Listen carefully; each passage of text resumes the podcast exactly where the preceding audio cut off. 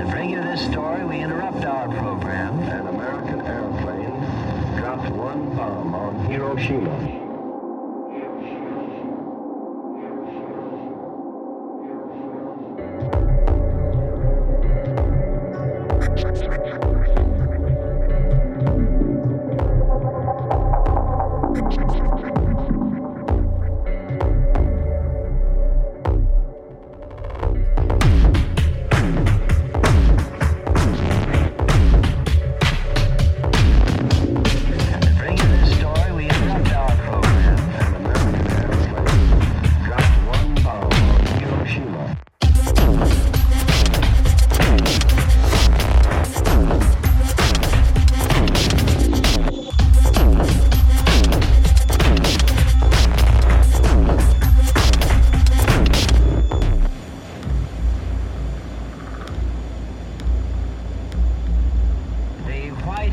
has just made an important announcement.